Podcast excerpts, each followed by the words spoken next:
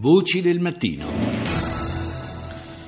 Cambiamo argomento, ma eh, diciamo da cattivi comportamenti sulla strada passiamo a cattivi comportamenti di altro genere. Parliamo di corruzione, lo facciamo con il presidente di Transparency International, Virginio Carnevali. Buongiorno. Buongiorno, buongiorno.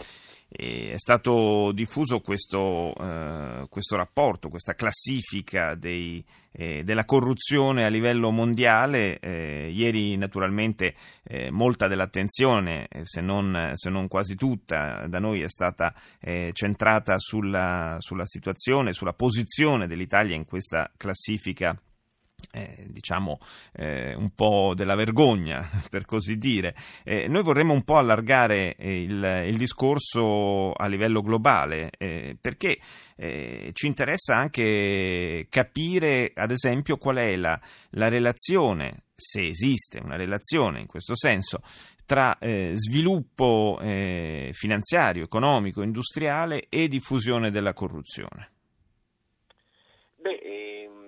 Da quello che si evince dal CPI, che mh, preciso è un indice di percezione della corruzione e non un indice di corruzione, che sono due cose un po' diverse, in effetti i paesi in testa, come diciamo i migliori, cioè i paesi sostanzialmente del nord Europa, la Svizzera, eccetera, sono quelli che hanno un'economia più, più solida, più ricca mentre i paesi con economia del terzo mondo, economia eh, meno sviluppata, sono, sono, indietro nelle posizioni. Diciamo che in questo fa eccezione l'Italia, che pur essendo un paese ad economia avanzata è nelle, nelle, in una eh, posizione non certo non certo buona. Ecco.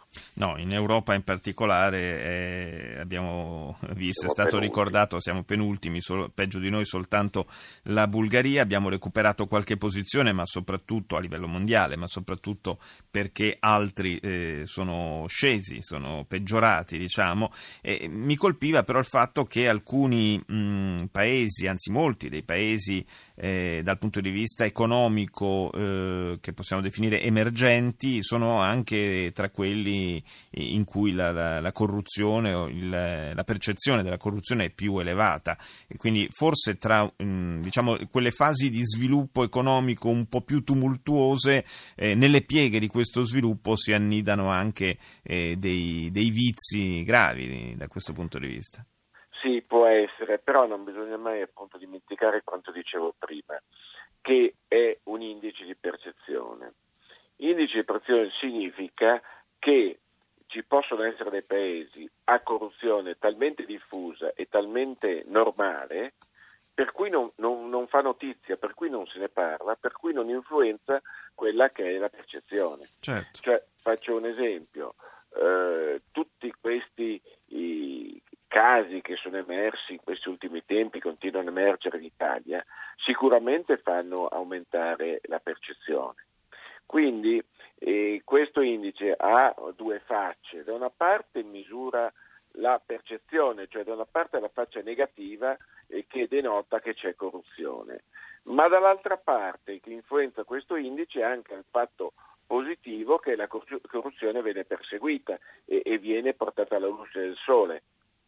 Sì. Quindi questo spiega perché dei paesi ad altissima corruzione in realtà siano in posizione più favorevole di quello che dovrebbero essere. Sì, cioè, paesi nei quali la magistratura non, non va a scavare su esatto. queste situazioni, chiaramente... Dove la corruzione è considerata un fenomeno normale, certo. per cui no, no, non fa notizia.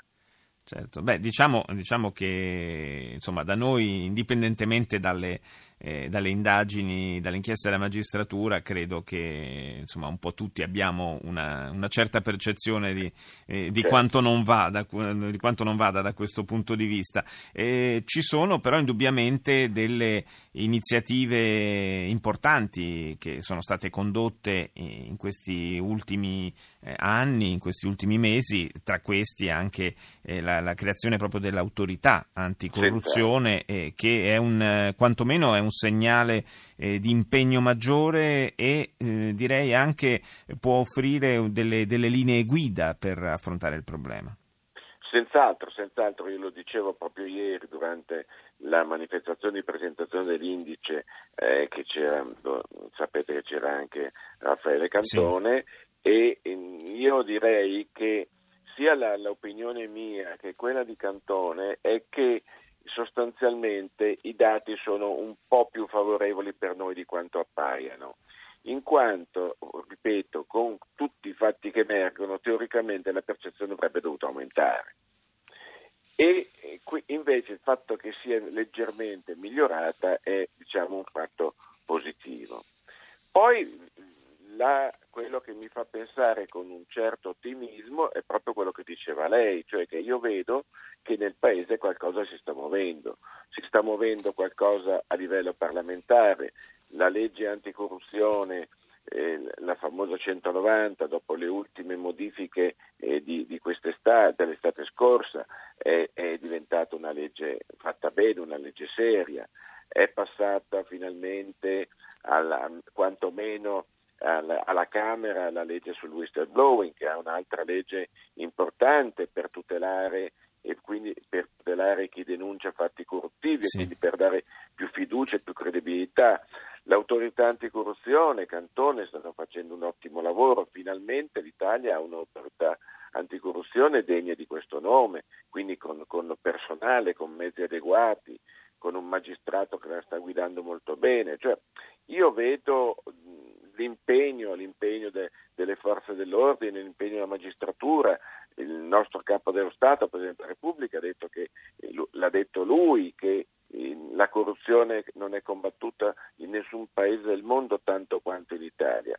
Quindi tutte queste cose insieme certo. mi fa pensare che mi fa guardare con un certo ottimismo. Adesso ci aspettiamo però l'appoggio totale della società civile. E questo, e questo è determinante perché è veramente la, la discriminante tra eh, una possibilità di successo e invece il, il fallimento e la, la, condanna a non uscire da questo, da questo pantano della corruzione. Io ringrazio Virginio Carnevali, presidente di Transparency International.